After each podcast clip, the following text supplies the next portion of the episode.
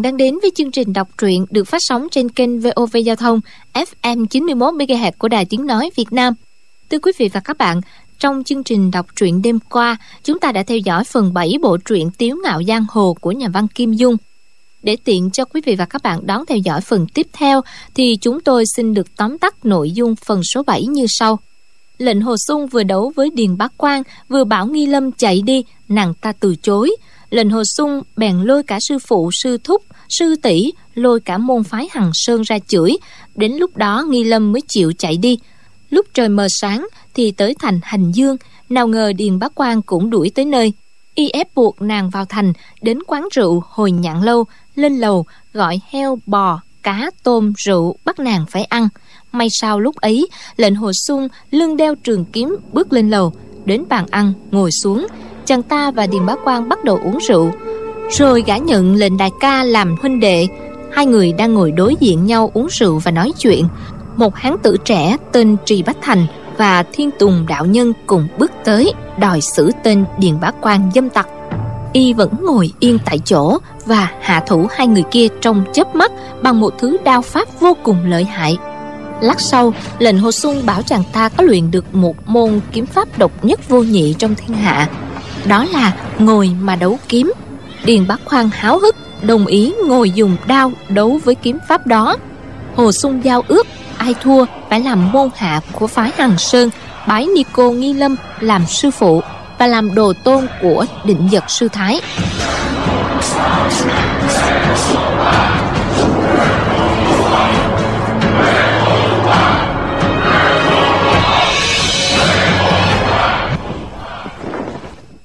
Nghi Lâm hỏi như vậy khiến mọi người cười ồ cả lên. Nét mặt nghiêm khắc của đình vật rốt cuộc cũng lộ vẻ nhu hòa. Lão Ni không nhịn được, bật cười thành tiếng rồi nói. Đó chỉ là lời nói thô tục của bọn lưu manh. Hài tứ à, ngươi không hiểu thì đừng có thắc mắc. Chẳng có gì hay ho. Nghi Lâm nói. Trời ơi, thì ra chỉ là những lời thô tục. Vậy mà đệ tử cứ tưởng chỉ có hoàng đế mới có thái giám chứ. Tên điền bá quan đưa mắt lườm lệnh hồ đại ca rồi hỏi. Lệnh hồ huynh huynh có nắm chắc phần thắng hay không? Lệnh hồ đại ca nói. Tất nhiên rồi. Đứng đánh á, thì trong võ lâm thiên hạ lệnh hồ sung này được xếp vào hạng thứ 89 còn ngồi đánh á, thì được xếp vào hạng nhì. Tên điền bá quan rất lấy làm ngạc nhiên hỏi lại. Lệnh hồ huynh đứng hạng nhì vậy hạng nhất là ai? Lệnh hồ đại ca đáp là? Người đó là ma giáo chủ đông phương bất bại. Mọi người nghe cô nói đến tám chữ.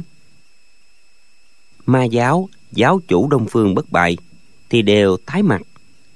Nghi lâm quan sát thấy sắc mặt mọi người bỗng nhiên thay đổi vừa ngạc nhiên vừa sợ hãi. Tưởng mình nói có gì nhầm lẫn bèn hỏi. Sư phụ à lời nói đó không đúng rồi phải không? Định giật đáp. Ngươi đừng có đề cập tới tên của người này nữa. Rồi điền bá quan nói làm sao? Nghi lâm nói. Điền bá quan gật đầu nói. Quỳnh nói đồng phương giáo chủ thuộc hạng nhất. Tiểu đệ không có gì để nói. Nhưng lãnh hồ huynh lại tự cho mình thuộc hạng nhì thì e rằng hơi khoác lác. Lẽ nào huynh lại giỏi hơn cả tôn sư nhạc tiên sinh? Lãnh hồ đại ca đáp tiểu đệ nói đây là đánh ngồi. Còn đánh đứng thì sư phụ của tiểu đệ được xếp vào hạng thứ 8 tiểu đệ thuộc hạng 89 so với sư phụ lão nhân gia còn kém rất xa. Tên điền bá quan gật đầu nói thì ra là như vậy. Thế đứng đánh thì tiểu đệ được xếp vào hạng thứ mấy? Ai là người đứng ra xếp hạng? Lệnh hồ đại ca đáp là đây là điều rất bí mật. Điền huynh, tiểu đệ với huynh nói chuyện với nhau rất hợp ý. Để nói cho huynh nghe, nhưng huynh không được tiết lộ chuyện này ra bên ngoài. Nếu không thì nhất định sẽ xảy ra một trận phong ba bão táp trong võ lâm. Cách đây ba tháng, năm vị trưởng môn tôn sư của ngũ nhạc kiếm phái hội tụ ở hoa sơn, bàn bạc về những danh thủ trong võ lâm ngày nay. Năm vị tôn sư nhất thời cao hứng, bèn đem các cao thủ trong thiên hạ mà sắp đặt thứ bậc. Điền huynh, tiểu đệ không giấu gì huynh. Năm vị tôn sư xét nhân phẩm của huynh thì thoá mạ cho rằng không đáng một xu. Còn xét đến võ công của huynh thì năm vị thật sự không phục cho rằng nếu đánh đứng thì điền huynh được xếp vào hạng thứ 14 thiên môn đạo nhân và định vật sư thái cùng nói lên hồ sung nói tầm bậy, làm gì có chuyện đó? Nghi lâm đáp. Nguyên là lệnh hồ đại ca muốn gạt hắn đó. Điền bá quan bán tính bán nghi nói. Trưởng môn nhân ngũ nhạc kiếm phái đều là cao nhân trong võ lâm lại xếp điền bá quan này á hạng thứ 14 là đã quá khen rồi đó. Lệnh hồ huynh huynh đã thi triển bộ kiếm pháp khó ngửi của huynh trước mặt năm vị trưởng môn chưa? Nếu không á thì sao các vị đó biết mà xếp huynh vào hạng thứ nhì đánh ngồi trong thiên hạ lệnh hồ đại ca cười nói. Bộ kiếm pháp thúi tha này ư, nếu đem ra thi triển trước mặt mọi người thì quá là bất nhã. Làm sao mà tiểu đệ dám biểu diễn trước năm vị tôn sư? Tư thế kiếm pháp này á, hơi khó xem, nhưng rất lợi hại. Tiểu đệ đã đem vấn đề này ra thảo luận với các vị cao thủ trong tả đạo. Ai cũng cho rằng, ngoài đông phương giáo chủ ra, thì trong thiên hạ, không ai có thể địch nổi nhưng thưa điền huynh, hãy nói đi thì cũng phải nói lại. Đường kiếm pháp của tiểu đệ tuy là tuyệt diệu, nhưng ngoài lúc ngồi cầu tiêu đâm mấy con ruồi con nhặn ra, thì không còn giá trị thực tế nữa. Điền huynh nghĩ coi, đương lúc người ta động thủ, tỷ võ công, thì có ai dám ngồi yên bất động bao giờ?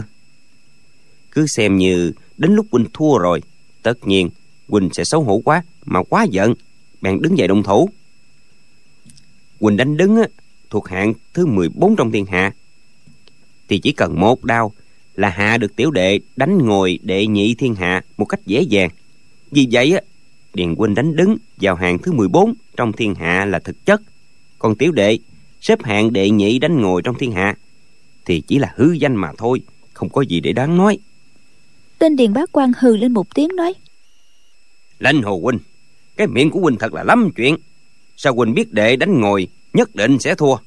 Sao huynh biết được tiểu đệ xấu hổ quá mà quá giận rồi đứng dậy để giết huynh lúc đó lệnh hồ đại ca nói nếu huynh đáp ứng yêu cầu là sau khi thua không được giết tiểu đệ và làm đúng giao kèo là làm thái giám thì huynh sẽ tuyệt tử tuyệt tôn.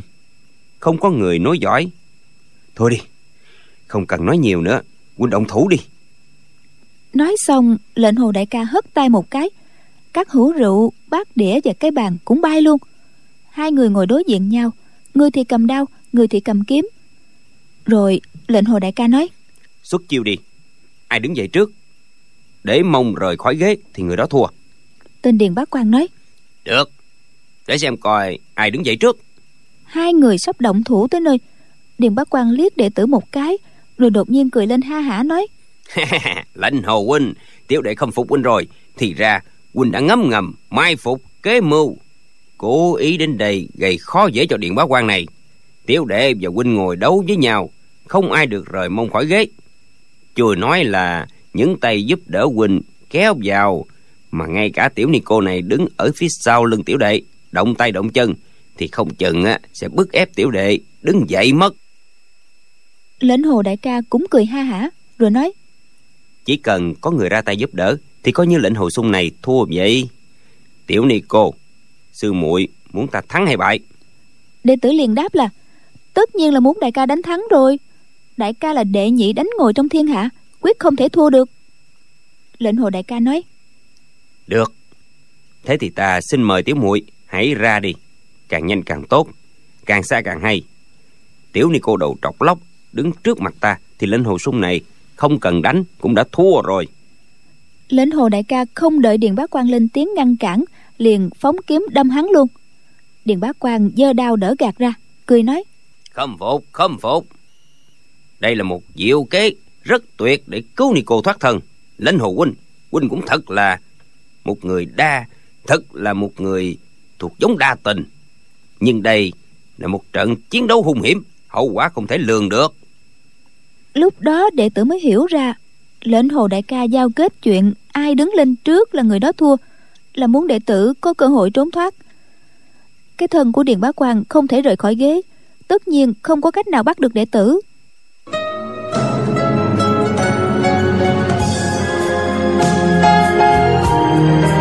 Mọi người nghe đến đây mới hiểu thấu chỗ dụng ý tâm xa của lệnh hồ sung. Không khỏi ca ngợi cảm phục. Gió công của lệnh hồ sung tuy không bằng điền bá quan nên ngoài điều kiện này ra thực sự không còn kế sách nào để cứu nghi lâm thoát thân. Định giật nói cái gì là giống đa tình đều là những lời thô tục. Sau này cái miệng của ngươi đừng nên đề cập đến nữa. Ngay cả lòng ngươi cũng không được nghĩ tới nữa. Nghi lâm rủ mày đáp dạ thì ra đó cũng là lời thô tục. Đệ tử hiểu rồi. Định giật đáp vậy là ngươi nên lập tức chạy đi. Nếu không điền bá quan giết lệnh hồ sung xong thì ngươi khó mà thoát khỏi tên độc thủ này. Nghi lâm đáp. Dạ lệnh hồ đại ca lại thúc giục. Đệ tử đành bái đại ca một bái rồi nói đa tạ ơn cứu mạng của lệnh hồ đại ca. Rồi quay người đi xuống lầu. Mới đi được đến đầu cầu thang bỗng nghe tiếng điền bá quan quát lên. Trúng rồi. Đệ tử liền quay đầu lại. Hai giọt máu tươi văng đến dính trên giặt áo của đệ tử thì ra lệnh hồ đại ca bị trúng một đao trên bả vai. Tên điền bá quan cười nói thế nào? Tiểu đệ thấy kiếm pháp đánh ngồi của đệ nhị thiên hạ của lệnh hồ huynh cũng tầm thường thôi. Lệnh hồ đại ca nói tiểu ni cô này còn chưa đi tiểu đệ làm sao mà đánh thắng điện huynh? Cái mạng của tiểu đệ xui xẻo thật rồi. đệ tử tưởng là lệnh hồ đại ca kiên kỵ ni cô nếu đệ tử chần chừ không đi thì sợ làm hại đến tính mạng của đại ca thật. Cho nên vội vàng chạy xuống lầu. Khi xuống dưới đất rồi đệ tử lại nghe tiếng đao kiếm giao đấu kịch liệt ở trên lầu. Rồi tên điện bá quan lại la to. Trúng rồi. Đệ tử kinh hãi quá đoán rằng lệnh hồ đại ca lại bị hắn chém trúng một đao nữa. Nhưng mà không dám lên lầu để xem. Đệ tử bèn chạy ra bên ngoài dịnh tường leo lên nóc tủ lâu nằm áp sát mặt vào mái ngói từ lỗ hổng nhìn vào trong. Thấy lệnh hồ đại ca vẫn cầm kiếm đấu điên cuồng khắp người thì đầy máu. Còn tên điện bá quan không bị thương một chút nào hết. Đấu thêm được một hiệp thì điện bá quan lại la lên. Trúng rồi. Một đao nữa chém trúng vai trái của lệnh hồ đại ca. Điện bá quan thu đao lại cười nói. Lệnh hồ huynh chiêu này là tiểu đệ đao hạ lưu tình đó. Lệnh hồ đại ca cười nói. Tất nhiên là tiểu đệ biết chứ điền huynh xuống tay mạnh một chút nữa. Thì cánh tay này của tiểu đệ đã bị huynh chặt rớt rồi. Sư phụ đã ra nông nổi này mà đại ca còn cười được nữa. Điền bá quan nói lệnh hồ huynh còn muốn đánh nữa hay không? Lệnh hồ đại ca đáp đương nhiên là đánh nữa. Tiểu đệ còn chưa đứng mà. Tên điền bá quan nói tiểu đệ khuyên lệnh hồ huynh nên chịu thua mà đứng dậy đi thôi. Những lời giao ước của chúng ta coi như xí xóa lệnh hồ huynh không cần bái tiểu ni cô làm sư phụ. Lệnh hồ đại ca nói. Nhất ngôn ký xuất tư mã năng trùy. Lời đã nói ra sao có thể xí xóa được? Tên điền bá quan nói. Tiểu đệ đã thấy qua rất nhiều hán tử kiên cường trong thiên hạ. Nhưng người như lệnh hồ huynh thì hôm nay điền bá quan mới thấy lần đầu. Được chúng ta sẽ không phần thắng bại. Cả hai dừng tay thôi được chưa? Lệnh hồ đại ca nhìn hắn cười ha ha không nói lời nào hết. Máu tươi từ những vết thương trên người không ngừng rơi xuống sàn nhà, tạo thành những tiếng tí tách. Điện bá quan liệng đơn đau xuống, muốn đứng dậy. Bỗng nhiên, hắn nghĩ đến giao ước hãy đứng dậy là thua. Cho nên, người hắn chỉ lạng có một cái, nhưng mà vẫn ngồi trên ghế. Coi như là chưa rời khỏi ghế rồi. Lệnh hồ đại ca cười nói. Điền huynh huynh nhìn trí thật.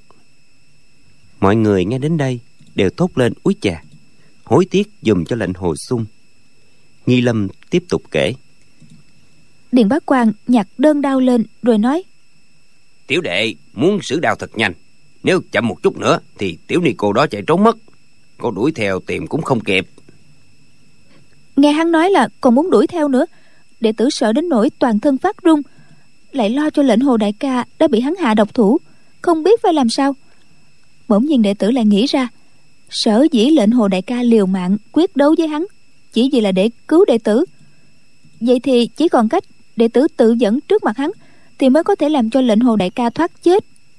Đệ tử liền rút thanh kiếm gãy sau lưng ra, định nhảy xuống tủ lâu. Bỗng nhiên, đệ tử thấy lệnh hồ đại ca trao người, cả người và ghế đổ xuống sàn nhà. Lại thấy hai tay của đại ca chống xuống đất, rồi lồm cồm bò dậy. Cây ghế vẫn đè lên người đại ca đại ca đã bị thương rất nặng nhất thời không đứng dậy được nữa. Tên điền bá quan lấy làm đắc ý lắm cười nói. Ngồi đánh á, thì đệ nhị thiên hạ. Còn nằm đánh á, thì à, đứng hạng thứ mấy đây? Vừa nói hắn vừa đứng dậy. Lệnh hồ đại ca cười ha hả rồi nói. Điền huynh thua rồi. Tên điền bá quan cười nói. Lệnh huynh thua te tôi như vậy mà còn báo tiểu đệ thua ư. Lệnh hồ đại ca nằm sát xuống đất rồi hỏi. Trước khi đánh nhau chúng ta đã giao ước như thế nào? Tên điền bá quan nói. Chúng ta đã giao ước là ngồi đánh. Ai đứng lên trước mong rời khỏi ghế thì thì hắn nói liền mấy chữ thì một lúc thì không nói được nữa. Giơ tay trái chỉ vào lệnh hồ đại ca. Thì ra lúc này hắn mới biết là mình đã bị lừa rồi. Hắn đã đứng dậy còn lệnh hồ đại ca vẫn chưa đứng mông cũng chưa rời khỏi ghế nữa. Tuy là bộ dạng rất thê thảm nhưng mà theo lời giao ước thì coi như đã thắng rồi. Mọi người nghe đến đây không nhịn được vỗ tay cười lớn reo lên. Thật là bậc thiếu niên anh hùng dư thương hải hừ một tiếng rồi nói. Tiểu tử vô lại này dùng thủ đoạn lưu manh để lừa gạt dâm tặc điền báo quan ha không làm mất đi thể diện của danh môn chính phái ư? Định vật tức giận nói. Cái gì là thủ đoạn lưu manh chứ? Đại trưởng phu đấu trí chứ không có đấu sức. Bần ni chưa hề thấy trong phái thành thành của các hạ có một thanh niên nào có nghĩa khí như vậy. Lão ni nghe nghi lâm thuật lại chuyện lệnh hồ sung quên mình giao đấu để bảo vệ thanh danh cho phái hàng sơn lòng thật sự cảm kích. Trước đây lão ni có ý oán giận lệnh hồ sung. Giờ thì nỗi oán giận đó đã tan hết rồi.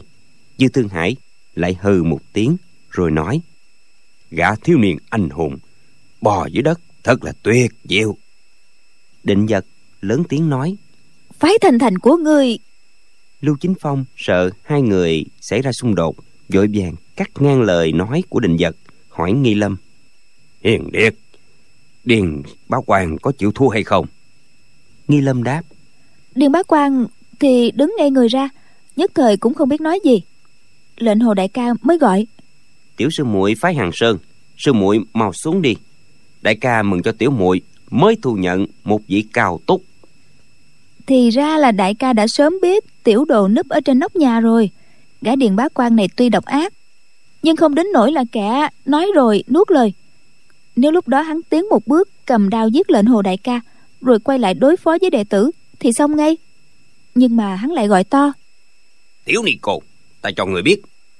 Ngươi mà còn dám gặp mặt ta nữa đó, thì ta sẽ chém một đao là toi mạng. Đệ tử vốn không muốn thu nhận tên ác nhân này làm đồ đệ đâu. Hắn nói như vậy chính là điều đệ tử có muốn cũng không được.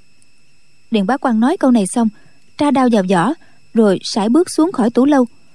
Đệ tử nhảy xuống sàn nhà, đỡ lệnh hồ đại ca dậy.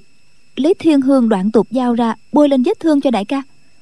Đệ tử đếm các vết thương lớn nhỏ trên người đại ca thì có đến hơn 13 vết. Dư thương hải bỗng nhiên xen vào. Định vật sư thái xin chúc mừng chúc mừng. Định vật sư thái trừng mắt nhìn lão nói. Chúc mừng cái gì? Dư thương hải nói chúc mừng sư thái mới thu được một tên háo đồ tôn võ công trác tuyệt danh tiếng lấy lừng thiên hạ. Định vật cả giận đập bàn một cái rầm đứng dậy. Thiên môn đạo nhân nói dư quan chủ. Quan chủ nói không đúng rồi. Chúng ta là người tu hành trong quyền môn, sao có thể nói với nhau những lời xiên xỏ, buồn cười như vậy? Dư thiên hải, một là biết mình đối lý, hai là đối với thiên môn đạo nhân, lão mười phần kiên kỵ. Lão liền quay đầu đi, giả bộ như chẳng nghe thấy gì.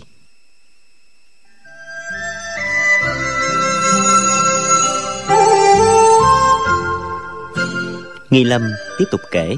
Đệ tử săn sóc vết thương cho lệnh hồ đại ca rồi đỡ đại ca ngồi lên ghế. Lệnh hồ đại ca thều thào nói cảm phiền sư muội rót cho ta một bát rượu. Đệ tử rót đầy bát rượu đưa cho đại ca. Bỗng nhiên dưới thang lầu nghe có tiếng bước chân rồi hai người bước lên. Một người chính là hắn. Nghi lâm đưa tay chỉ cái xác la nhân kiệt đệ tử của phái thanh thành rồi nói con người kia cũng ác ôn như la nhân kiệt luôn. Chúng nhìn đệ tử, rồi nhìn lệnh hồ đại ca, rồi lại quay nhìn đệ tử. Ánh mắt rất vô lễ. Mọi người nghĩ, tất nhiên, bọn la nhân kiệt thấy người lệnh hồ sung đầy máu và một tiểu ni cô dung mạo mỹ miều ngồi trên tửu lâu, mà tiểu ni cô lại rót rượu cho hắn uống. Dĩ nhiên cho là chuyện kỳ cục, nên chúng nhìn một cách vô lễ cũng chẳng có gì là lạ. Nghi lâm kể tiếp lệnh hồ đại ca liếc nhìn la nhân kiệt rồi hỏi. Sư muội sư muội có biết sở trường tối cao của phái thanh thành là công phu gì không? Đệ tử đáp tiểu muội không biết. Nghe nói phái thanh thành có nhiều công phu cao minh. Lệnh hồ đại ca nói. Đúng vậy. Công phu cao minh của phái thanh thành thì rất nhiều nhưng trong đó có một chiều cao minh nhất. Hà hà để khỏi tổn thương hoạt khí ta không thèm nói nữa đại sư ca nói xong trợn mắt nhìn la nhân kiệt. Tên la nhân kiệt sấn sổ tiến đến quát lên. Cao minh nhất là cái gì? Người nói thử xem. Lệnh hồ đại ca cười nói. Tại hạ vốn không muốn nói ra nhưng các hạ nhất định muốn tại hạ phải nói.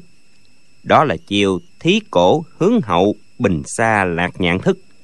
Tên la nhân kiệt giơ tay đập bàn quát. Nói tầm bậy cái gì là thí cổ hướng hậu bình xa lạc nhạn thức chổng đích ra sau rơi như con nhạn bay xuống bãi cát. Trước này ta chưa hề nghe. Lệnh hồ đại ca cười nói. Đây là chiêu thức giữ nhà của quý phái. Sao các hạ lại chưa nghe qua?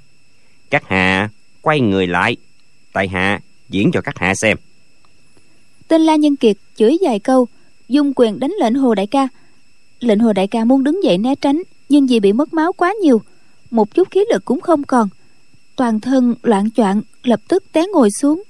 Bị hắn đánh cho một quyền trúng mũi máu tươi chảy ra. Tên la nhân kiệt định đánh quyền thứ hai thì đệ tử vội đưa tay ra cản nói đừng có đánh nữa người này đang bị trọng thương mà các hạ không thấy sao? Các hạ ăn hiếp người đã bị thương thì đâu phải là anh hùng hảo hán. Tên la nhân kiệt chửi là Hừ, tiểu ni cô thấy tiểu tặc này đẹp trai mà đông lòng phàm tục ư mau tránh ra người không tránh thì ta sẽ đánh cả người luôn đó. Đệ tử nói ngươi mà dám đánh ta ta sẽ thưa lên sư phụ của ngươi là dư quán chủ cho coi. Hắn nói người không giữ thanh quy đã phạm dâm giới thì người trong thiên hạ ai cũng đánh được. Sư phụ. Hắn nói như vậy thì chết đâu có quan uổng. Hắn giơ tay trái chụp lấy đệ tử. Đệ tử đưa tay ra đỡ. Không ngờ đây chỉ là hư chiêu bỗng nhiên tay phải của hắn đưa ra déo lên mé trái của đệ tử một cái rồi còn cười một cách ma quái nữa. Đệ tử vừa tức giận vừa nôn nóng liền đánh ra ba chưởng. Nhưng hắn né tránh được hết. Lệnh hồ đại ca mới nói sư muội muội đừng động thủ ta vẫn khí một chút nữa là được rồi. Đệ tử quay đầu nhìn đại ca thấy khuôn mặt đại ca không chút máu. Lúc đó la nhân kiệt chạy đến muốn đánh đại ca lệnh hồ đại ca tay trái thủ trưởng, xoay người nửa vòng, phóng cước đá trúng cái mông đích của hắn. Cước này vừa nhanh, vừa chuẩn xác nữa, tuyệt diệu vô cùng. La nhân kiệt đứng không vững, bay nhào xuống lầu. Lệnh hồ đại ca nói khẽ là, sư muội, đây chính là chiêu số cao minh nhất của phái thanh thành, được gọi là thí cổ hướng hậu bình xa lạc nhãn thức. Thí cổ hướng hậu là chuyên chổng đích ra đằng sau, còn bình xa lạc lạc nhạn, thì tiểu sư muội nhìn thấy rồi đó. Có giống không? Đệ tử muốn bật cười, nhưng mà thấy sắc mặt của đại ca càng lúc càng tái đi. Đệ tử rất đau lòng, bèn khuyên, đại ca nghỉ một chút đi, đừng có nói nữa. Đệ tử thấy các vết thương của đại ca rướm máu, hiển nhiên vừa rồi đã dùng quá sức đá một cước, làm cho các miệng vết thương rách ra. Gã la nhân kiệt sau khi bị rớt xuống lầu, lập tức chạy lên lại tài đã cầm thanh kiếm hắn quát lên. Ngươi là lãnh hồ sung phái qua sơn có phải không? Lệnh hồ đại ca cười nói. Cao thủ của quý phái đã được ta thi triển chiều thí cổ hướng hậu bình xa lạc nhạn thức. Đến các hạ đã là người thứ ba. Đừng trách đừng có trách. Đại ca nói tới đó thì ho lên sù sụ. Đệ tử sợ la nhân kiệt hại đại ca bèn rút kiếm ra đứng bên cạnh bảo vệ. La nhân kiệt nói với gã sư đệ lê sư đệ sư đệ đối phó với tiểu ni cô này. Gã ác nhân họ lê liền dạ liền. Rồi rút trường kiếm tấn công đệ tử. Đệ tử suốt chiêu để đỡ. Tên la nhân kiệt dung kiếm lia lịa, nhắm lệnh hồ đại ca mà đâm. Lệnh hồ đại ca gắn hết sức, giơ kiếm lên, đỡ chiêu kiếm của hắn. Tình thế rất là nguy cấp. Vừa đánh được có mấy chiêu, trường kiếm của lệnh hồ đại ca đã bị đánh rớt rồi. La nhân kiệt phóng trường kiếm, chỉ vào trước ngực của đại ca, cười nói ngươi gọi ta ba tiếng già già phái thanh thành đi thì ta sẽ tha cho cái mạng của ngươi. Lệnh hồ đại ca cười đáp. Được để ta gọi. Sau khi ta gọi rồi ngươi có chịu truyền hay không truyền cho ta chiêu thức thí cổ hướng hậu bình xa? Nhưng mà đại ca nói chưa dứt lời thì đã bị tên ác nhân la nhân kiệt phóng kiếm đâm mạnh vào ngực. Tên ác nhân này thật là độc ác mà. Cô nói đến đây những giọt nước mắt long lanh chảy dài trên má rồi rơi xuống. Cô nghẹn ngào kể tiếp. Đệ tử đệ tử thấy tình cảnh như vậy liền nhảy vào ngăn cản. Nhưng lưỡi kiếm của la nhân kiệt đã đã đâm vào ngực của lệnh hồ đại ca rồi.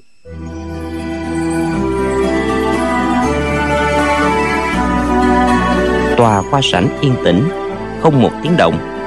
Dư thương hải cảm giác có rất nhiều ánh mắt nhìn mình với vẻ phẫn nộ và khinh bỉ lão nói người nói những lời đó chưa chắc đúng sự thật. Người nói la nhân kiệt đã giết lệnh hồ sung rồi thì tại sao la nhân kiệt lại chết dưới kiếm của hắn? Nghi lâm đáp sau khi lệnh hồ đại ca bị đâm đại ca vẫn còn cười và nói khẽ với đệ tử.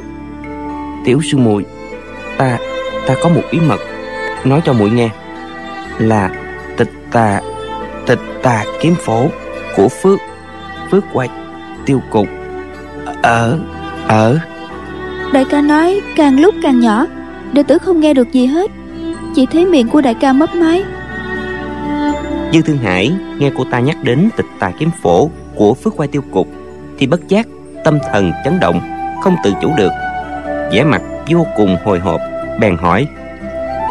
Ở chỗ là muốn hỏi ở chỗ nào nhưng lập tức nghĩ lại câu hỏi này vạn lần không nên nói ra trước mặt mọi người, nên ngừng lại ngay. Nhưng trống ngực đập loạn xạ cả lên. Lão chỉ mong nghi lâm còn nhỏ không biết gì sẽ nói ra hết. Nếu không, sau sự việc này, định vật sư thái sẽ hỏi thêm cho tận tường. Lão ni sẽ biết được tầm quan trọng của tịch tà kiếm phổ, thì lão không còn cơ hội để nghe điều cơ mật này nữa. Nghi lâm kể tiếp. La nhân kiệt đối với kiếm phổ gì đó dường như vô cùng quan tâm. Liền đi đến, hắn cúi thấp người xuống để nghe cho rõ lệnh hồ đại ca nói, kiếm phụ đó ở chỗ nào? Bỗng nhiên, lệnh hồ đại ca chụp thanh kiếm ở dưới sàn nhà lên, đâm vào bụng dưới của la nhân kiệt. Tình ác nhân này ngẩng mặt lên trời, rồi té nhào. Tay chân hắn co rút lại, không bò dậy nổi nữa. Quá ra quá ra, sư phụ. Lệnh hồ đại ca cố ý lừa hắn đến gần, giết hắn để báo thù. Nghi lâm kể xong câu chuyện tinh thần không chịu đựng được nữa, toàn thân lão đảo rồi ngất xỉu. Định giật sư thái đưa cánh tay ôm lấy lưng cô, rồi nhìn chư thương hải với cặp mắt không chút thiện cảm. Mọi người mặc nhiên không nói lời nào. Tưởng tượng lại cuộc đấu kinh tâm động phách ở trên gác hồi nhạn lâu. Trong mắt của các cao thủ thiên môn đạo nhân lưu chính phong văn tiên sinh, hà tam thất, võ công của lệnh hồi sung và la nhân kiệt tất nhiên, không có cái gì cao cường cả. Nhưng trận ác đấu biến ảo thảm khốc như thế này thì chưa từng nghe thấy trên giang hồ. Câu chuyện này là do chính miệng tiểu ni cô nghi lâm yêu kiều, ngây thơ kể lại. Hiển nhiên, không có chút gì giả dối cả. Lưu chính phong nhìn gã đệ tử phái thanh thành họ lê hỏi, lê thế quỳnh, lúc đó thế quỳnh cũng ở hiện trường, có tận mắt nhìn thấy đúng như vậy không? Gã họ lê đệ tử phái thanh thành không trả lời. Đưa mắt nhìn dư thương hải. Mọi người thấy sắc mặt của gã thì biết ngay sự tình xảy ra đúng như vậy. Nếu không, nghi lâm chỉ cần nói dối nửa câu là gã tất đã lên tiếng cãi lại. Dư thương hải đưa mắt nhìn lao đức nặc sắc mặt lão xanh lè, lạnh lùng hỏi. Lao hiền điệp, Phái thanh thành của ta đã làm gì đắc tội với quý phái? Mà lệnh sư huynh lại vô cớ sinh sự Với đệ tử phái thanh thành. Lao Đức Nạc lắc đầu đáp. Đệ tử không biết Đó là lãnh hồ đại ca Và la sư huynh của quý phái Có xích mích gì chuyện riêng tư Chứ chẳng liên quan gì đến mối giao tình Giữa hai phái thanh thành và hoa sơn cả. Dư Thương Hải cười khẩy hỏi. Tuyệt đối không có liên can gì. Hiền điệt Tưởng chối là xong mà Lão nói chưa dứt lời. Bỗng nghe két một tiếng. Cửa sổ phía tây mở ra. Một người bay vào. Mọi người trên qua sảnh là cao thủ. Ứng biến thần tốc, Né ra hai bên để tránh. Ai cũng xuất quyền, dung chưởng, Tự hộ thân. Còn chưa thấy rõ người bay vào là ai. Lại nghe két một tiếng, Thêm một người bay vào nữa. Hai người này ngã xuống đất, Nằm dài bất động. Cả hai đều mặc trường bào màu xanh. Màu áo của đệ tử phái thanh thành. Trên áo, Chỗ ngang mông Còn in rõ vết chân đầy bùn. Bỗng nghe ở ngoài cửa, Có tiếng một người nào đó la lớn. Thí cổ hướng hậu bình xa lạc nhận thức. Dư Thương Hải lạng người một cái Xong chưởng đánh ra. Đồng thời, người lão cũng lao theo thế chưởng luồn ra ngoài cửa sổ tay trái, vinh vào cửa sổ, làm thế nhảy lên nóc nhà. Chân trái vừa đặt trên mái ngói, thì đôi mắt đã quan sát bốn phương. Nhưng lão chỉ thấy trời tối đen thâm thẳm, mưa lất phất rơi, không có một bóng người nào cả. Lão nghĩ bụng, người này quyết không thể trong nháy mắt mà biến mất, không để lại dấu vết. Nhất định hắn ẩn núp ở gần đâu đây mà thôi. Lão biết người này là kình địch liền giơ tay rút thanh trường kiếm, triển khai nội lực toàn thân, chạy khắp lưu phủ một cách thần tốc dị thường. Thiên môn đạo nhân tự trọng thân phận của mình, vẫn ngồi bất động trên ghế. Còn định vật sư thái, hà tam thất, văn tiên sinh, lưu chính phong, lao đức nặc và những người khác đều đã nhảy lên nóc nhà. Chỉ thấy một đạo nhân thân người lùng tịch nhỏ bé, cầm kiếm chạy rất nhanh. Trong đêm tối mắt mọi người thấy ánh kiếm sáng loáng, tạo thành một luồng bạch quang quyền ảo, bao quanh mười nóc nhà của lưu phủ. Ai cũng ngấm ngầm không phục công phu khinh thân của dư thương hải. Dư thương hải tuy chạy rất nhanh, nhưng bốn phía các nóc nhà của lưu phủ, từ tàn cây, bụi cỏ, không chỗ nào có thể lọt qua mắt lão. Không thấy có bất cứ cái gì khác thường, lão lập tức nhảy xuống qua sảnh, thấy hai tên đệ tử của mình vẫn nằm lăn dưới đất. Trên mông của chúng vẫn còn in rõ dấu chân. Lão tưởng chừng như mọi đôi mắt của bọn hào sĩ giang hồ đang cười nhạo, làm phái thanh thành mất hết thể diện. Chư thương hải đưa tay lật một tên đệ tử lại, thấy đó là thân nhân tuấn. Người kia không cần lật lại, nhưng từ phía sau ót vẫn thấy được bộ râu quai nón, thì lão biết ngay là các nhân thông. Bạn rất thân của thân nhân tuấn. Lão đưa tay giải khai quyệt đạo ở hai bên ngực của thân nhân tuấn, rồi hỏi, người bị ai đá vậy? Thân nhân tuấn há miệng muốn nói, nhưng nói không ra tiếng. Dư thương hải giật mình kinh hãi. Vừa rồi, hai cái điểm giải khai quyệt đạo của lão tưởng chỉ là rất nhẹ nhàng, không dùng sức nhiều, nhưng kỳ thực lão đã vận dụng hết nội lực thượng thừa của phái thanh thành, mà quyệt đạo thân nhân tuấn vẫn không giải được. Lão ngấm ngầm dẫn nội công, truyền hết nội lực vào quyệt linh đài ở sau lưng thân nhân tuấn. Một lúc lâu sau, thân nhân tuấn mới ú ớ nói, sư phụ sư phụ. Dư thương hải không đáp, tiếp tục truyền thêm nội lực. Thân nhân tuấn nói, đệ đệ tử không thấy được đối thủ là ai. Dư thương hải hỏi hắn hạ thủ ở đâu? Thân nhân tuấn đáp đệ tử và các sư đệ cùng đi ra ngoài chơi. Bỗng dưng đệ tử cảm thấy sau lưng tê nhất thì mới biết đã bị tên rùa đen nào đó hạ thủ. Dư thương hải trầm nét mặt nói người ta là cao thủ võ lâm không nên hồ đồ mà chửi bới thân nhân tuấn đáp dạ dư thương hải, nhất thời không hiểu được đối phương gốc gác thế nào. Lão ngẩng lên chỉ thấy thiên môn đạo nhân, mặt lạnh như gỗ đá. Đối với chuyện này, dường như hoàn toàn chẳng quan tâm.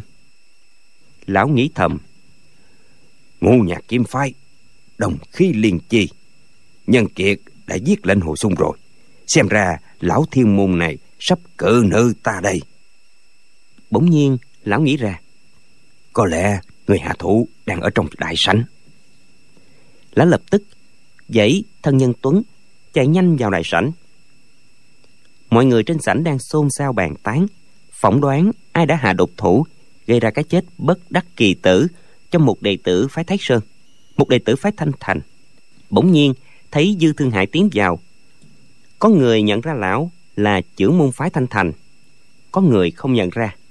Thấy tướng lão không quá năm thước, nhưng lại có khí phách của bậc tôn sư võ học.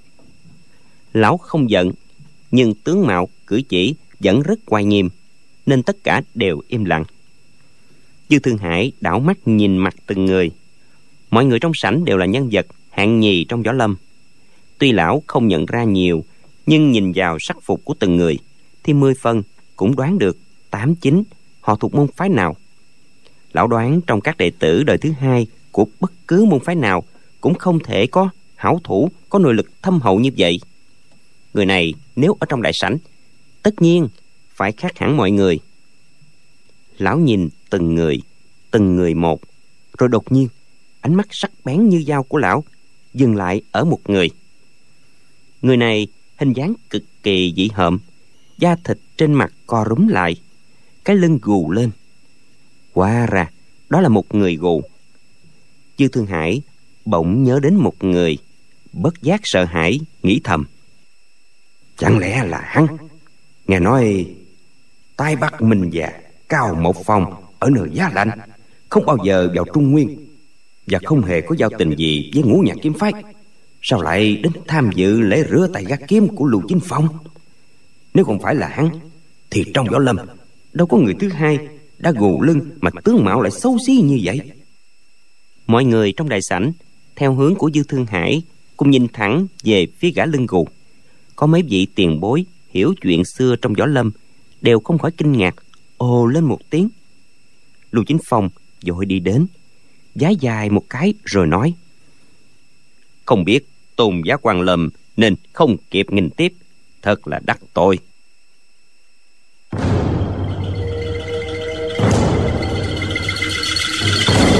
Kỳ thực. Người linh gù đó nào có muốn trở thành dị nhân trong võ lâm gì đâu. Chàng chính là lâm bình chi. Thiếu tiêu đầu của phước qua tiêu cục. Chàng rất sợ bị người khác nhận ra, nên vẫn cúi đầu thấp xuống, ngồi co rút trong góc đại sảnh. Nếu không phải là dư thương hải nhận ra tướng mạo kỳ dị của chàng, thì sẽ không ai thèm chú ý đến chàng lúc này, bỗng nhiên mọi người đưa mắt nhìn chằm chằm vào chàng. Lâm bình chi lúng túng, vội vàng đứng dậy, đáp lễ lưu chính phong, nói, không dám không dám. Lưu chính phong biết một cao phong là cao thủ người phương bắc, nhưng trước mặt lão, người này lại nói khẩu âm phương nam. Tuổi tác thua kém rất xa, nên lão không thể không hoài nghi. Nhưng biết một cao phong hành sự xuất quỷ nhập thần không thể phỏng đoán theo lẽ thường tình được, nên lão vẫn cung kính nói. Tại hạ lưu chính phong không dám thỉnh giáo cao danh quý tính của các hạ. Lâm bình chi không ngờ rằng có người lại hỏi đến họ tên mình. Chàng ấp úng, nhất thời không đáp. Lưu chính phong nói, các hạ cùng với một đại hiệp. Lâm bình chi nhạy cảm nghĩ ra mình họ lâm. Tách chữ lâm ra. Chỉ dùng một nửa, thì xưng đại họ mộc cũng được. Chàng bèn buộc miệng nói, tại hạ, họ mộc. Lưu chính phong nói một tiên sinh quan lâm hành sơn, thật là hân hạnh cho lưu mổ không biết các hạ với tái bắc minh đà một đại hiệp xưng hô ra sao? Lão thấy lâm bình chi tuổi còn rất trẻ, đồng thời trên mặt lại dán mấy miếng thuốc cao. Hiển nhiên là cố ý che giấu diện mạo. Quyết không phải là tái bắc minh đà mộc cao phong đã nổi danh mấy chục năm. Lâm bình chi trước giờ chưa nghe đến mấy chữ tái bắc minh đà mộc đại hiệp. Chỉ nghe giọng nói của lưu chính phong đối với người họ mộc này rất tôn kính. Nhưng dư thương hải đang đứng bên cạnh nhìn chàng với cái nhìn không thiện cảm, nên chàng không thể để lộ tông tích. Nếu để lộ thì lập tức toi mạng dưới chưởng của lão ngay tình thế rất cấp bách. Chàng đành phải thuận miệng, nói qua loa cho xong. Tái bắt minh đà một đại hiệp ư? Đó là đó là trưởng bối của tại hạ. Chàng nghĩ, người đó được gọi là đại hiệp, đương nhiên có thể gọi là trưởng bối. Dư thương hải nhìn thấy trong sảnh đường không có người nào dị dạng như vậy, thì lão đoán ngay đệ tử thân nhân tuấn và các nhân thông nhất định là bị người này ra tay hà nhục nếu tái bắt minh đà một cao phong thân hành đến đây, thì lão cũng có chút kiên dè, sợ sệt. Gã này chẳng qua chỉ là con cháu của một cao phong, nên lão cũng không để tâm làm gì. Nhưng vì hắn muốn đến đây sinh sự với phái thanh thành, thì lão làm sao có thể nuốt được nỗi căm tức này? Lão lạnh lùng hỏi. Phái thanh thành và tai bắt một tiên sinh không có liên quan gì với nhau không hiểu có chỗ nào đắc tội với các hạ. Lâm bình chi và đạo nhân thấp lùng đứng đối diện với nhau. Chàng nghĩ những ngày qua, tiêu cục bị tàn phá, nhà tan cửa nát, phụ mẫu bị giam cầm, đến nay không biết sống chết ra sao. Tại sao đều do tên đạo nhân nhỏ con lùng tịch này gây ra? Tuy biết võ công của lão cao hơn mình gấp trăm lần, nhưng bầu nhiệt quyết trong lòng sụt sôi.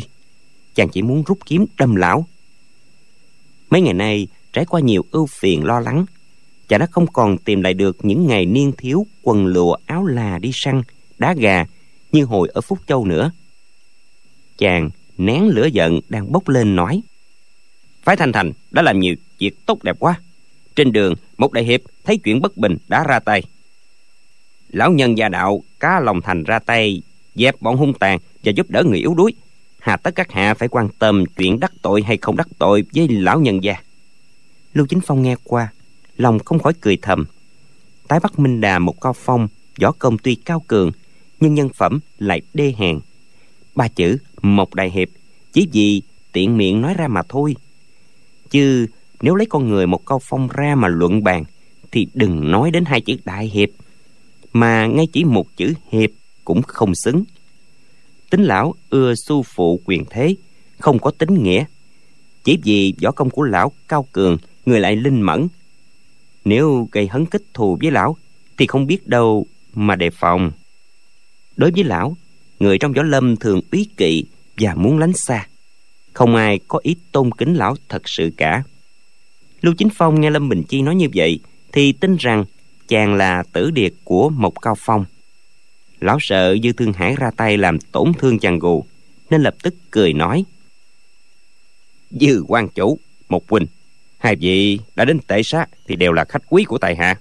Vậy xin hai vị hãy vì lưu mổ cùng uống chén rượu trong hòa khí. Người đâu? Mang rượu ra đây. Bọn gia đình dạ rang, rót rượu đem đến.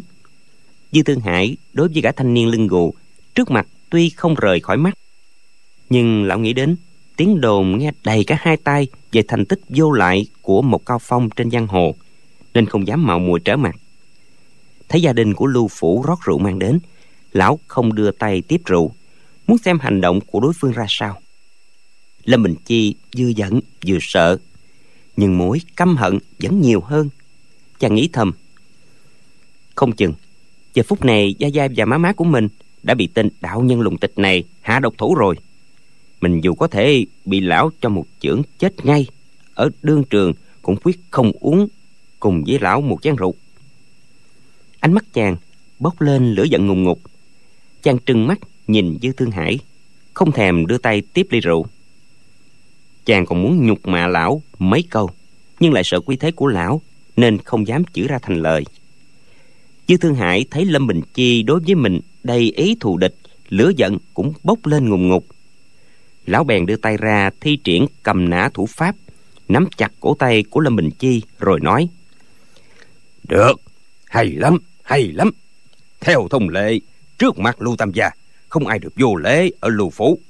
Một huynh đệ chúng ta hãy thân cận với nhau đi. Lâm bình chi dùng hết sức cựa quậy nhưng không thể rút tay ra được. Chỉ nghe lão nói đến chỉ cận thì cảm thấy đau buốt cổ tay. Xương cổ tay kêu răng rắc dường như bị lão bẻ gãy rồi. Dư thương hải ngưng lại, đợi cho lâm bình chi lên tiếng xin tha. Nào ngờ, đối với lão lâm bình chi, có mối thâm thù đại hận. Tuy xương cổ tay đau buốt, nhưng chàng vẫn không rên lên một tiếng. Lưu chính phong đứng bên cạnh, thấy những giọt mồ hôi to như hạt đậu đổ ra trên trán chàng. Nhưng thần sắc chàng vẫn rất ngạo nghễ, không tỏ ra khuất phục tí nào. Đối với người thanh niên kiên cường này lão không khỏi có phần khâm phục, bèn nói, "Dư quan chủ. Lão đang tìm lời để giải hòa đôi bên. Bỗng nghe có tiếng người thét lên rất chói tai. Dư quan chủ! Sao dư quan chủ cao hứng mà đi bắt nạt tôn tử của một cao phong này vậy?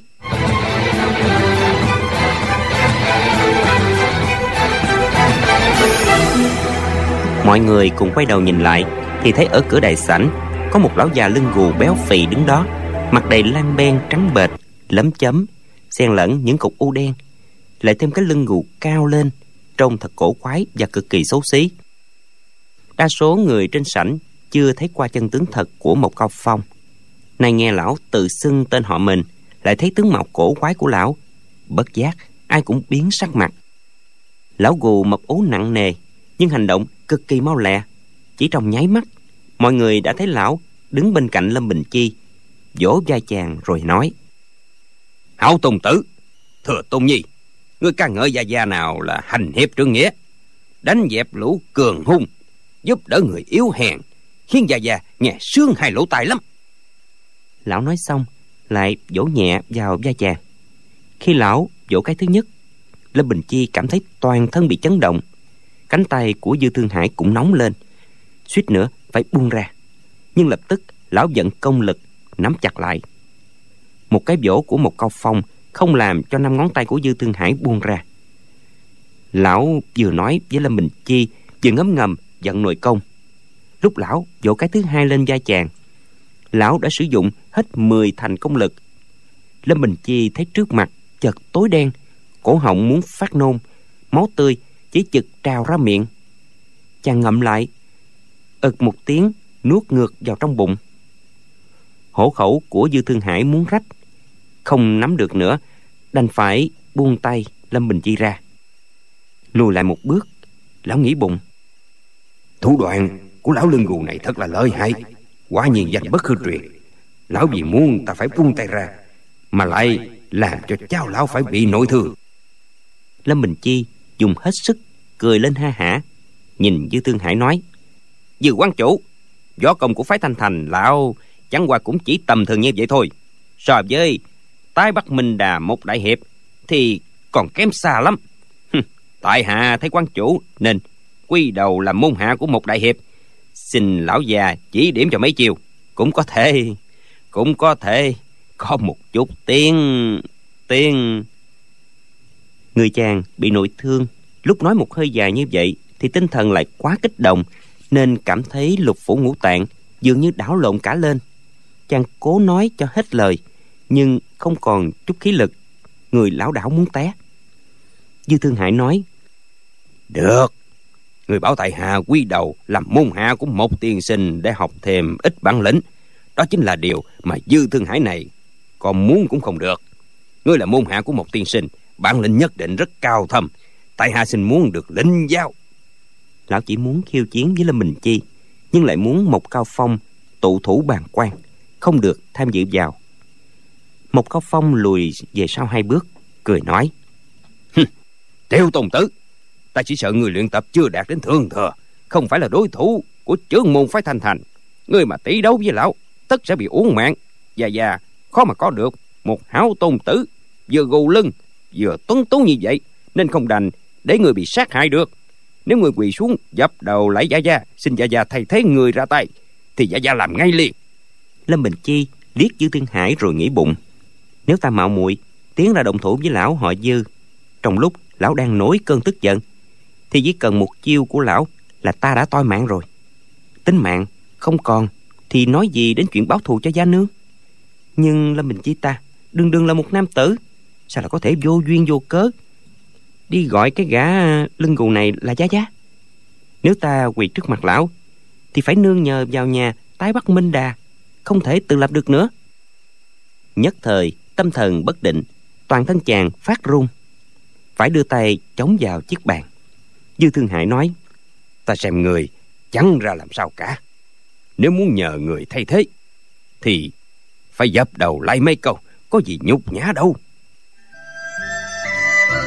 Lão đã phát hiện giữa lâm bình chi và một cao phong có mối quan hệ khác thường. Rõ ràng là một cao phong không phải là gia gia của chàng thật nếu không thì tại sao nãy giờ? Lâm bình chi chỉ xưng lão là tiền bối, mà không gọi một tiếng gia gia nào cả. Một cao phong sẽ không bảo tôn nhi của mình dập đầu lại. Lão dường như nói vậy chỉ để khiêu khích. Muốn lâm bình chi nhìn không được, mà tự mình ra tay, để tiện cho lão có thời gian trốn thoát. Lâm bình chi chuyển đổi ý nghĩ rất nhanh. Chàng nghĩ trong những ngày vừa qua phước qua tiêu cục đã bị phái thanh thành ức hiếp quá rồi. Phải chịu biết bao sỉ nhục. Trong đầu chàng chồng chất rất nhiều ưu tư. Chàng nghĩ thầm, bậc đại trưởng phu, việc nhỏ không nhịn được thì sẽ hỏng việc lớn. Để ngày sau có thể mở mày mở mặt, thì hôm nay phải chịu một chút nhục nhã cũng chẳng sao. Chàng lập tức quay người lại, quỳ gối hướng về một cao phong liên tiếp dập đầu lại và nói, gia gia lão dư thương hải này lạm sát người vô tội, cướp đoạt tài vật. Trong võ lâm, ai ai cũng muốn giết lão. Xin gia gia chủ trì công đạo, vì đại nghĩa giang hồ mạch trừ mối đại qua này. Một cao phong và dư thương hải, không ngờ chàng làm vậy. Việc ấy vượt quá sự liệu định của cả hai lão.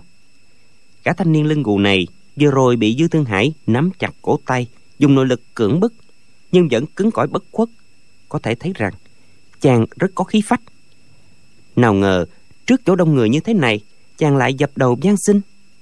Quần hào đều tưởng gã thanh niên lưng gù này là cháu của một cao phong.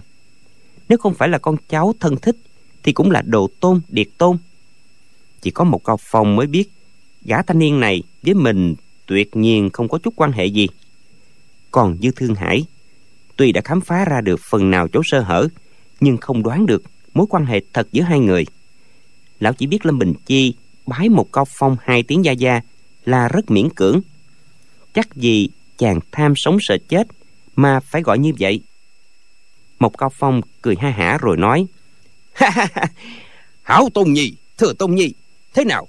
Chúng ta chơi thử một cuộc được chăng? Miệng lão tán tụng lâm bình chi mà mặt lại hướng về phía dư thương hải. Mấy chữ hảo tôn nhi thừa tôn nhi dường như là để đùa cợt dư thương hải dư thương hải phẫn nộ vô cùng. Nhưng lão biết, cuộc chiến hôm nay không những liên hệ đến sự sinh tử, tồn vong của mình, mà còn liên quan lớn đến sự hưng suy dinh nhục của phái thanh thành. Lão lập tức ngấm ngầm, định thần chuẩn bị, cười khẩy nói một tiên sinh, có ý muốn phù trường quyền quan công phu tuyệt thế, trước mặt các vị bằng hữu, khiến cho chúng ta mở rộng thêm tầm mắt, thì bằng đạo xin được liều mạng để bồi tiếp quần tử. Vừa rồi hai cái vỗ của một cao phong đã khiến lão bị chấn động cánh tay. Dư thương hải biết nội công của lão gù rất thâm hậu, nội lực của lão mười phần bá đạo. Bây giờ, lão trực diện đánh nhau, nhất định sẽ mạnh như sấm sét, như dời non lấp biển. Lão nghĩ thầm, từ trước đến nay, ta nghe nói lão lưng gù này mười phần tự phụ, nhất thời lão không thắng nổi ta. Tất sẽ đi đến chỗ tâm thần phù động, sẽ dần chân khí tao bạo để tấn công trong một trăm chiêu đầu. Ta chỉ nên thủ, chứ không công. Giữ cái thế không phần thắng bại. Đợi đến một trăm chiêu sau, ta sẽ có cách tìm chỗ sơ hở của lão để thủ thắng. Ngược lại, một cao phong thấy thân hình lão đạo nhân này thấp lùng giống như một hài đồng. Lấy tay nhấc lên, chỉ sợ chưa được 80 cân. Nhưng lão đứng thủ thế vững vàng tự tin. Có cái phong độ của một tôn sư đại phái hiển nhiên, nội công rất thâm hậu. Lão nghĩ bụng, lão tiểu đạo sĩ này, quá nhiên có một chút tà môn. Nhưng phái thanh thành đời nào cũng có danh thủ lão buổi trâu này làm chướng môn, quyết không phải là hạng tầm thường. Lão gù ta hôm nay, nếu không thể lật thuyền trong ngoài lạch được, thì thanh danh một đời sẽ trôi theo dòng nước. Lão đăm đăm nhìn dư thương hải, nhất thời chưa dám mạo muội xuất chiêu.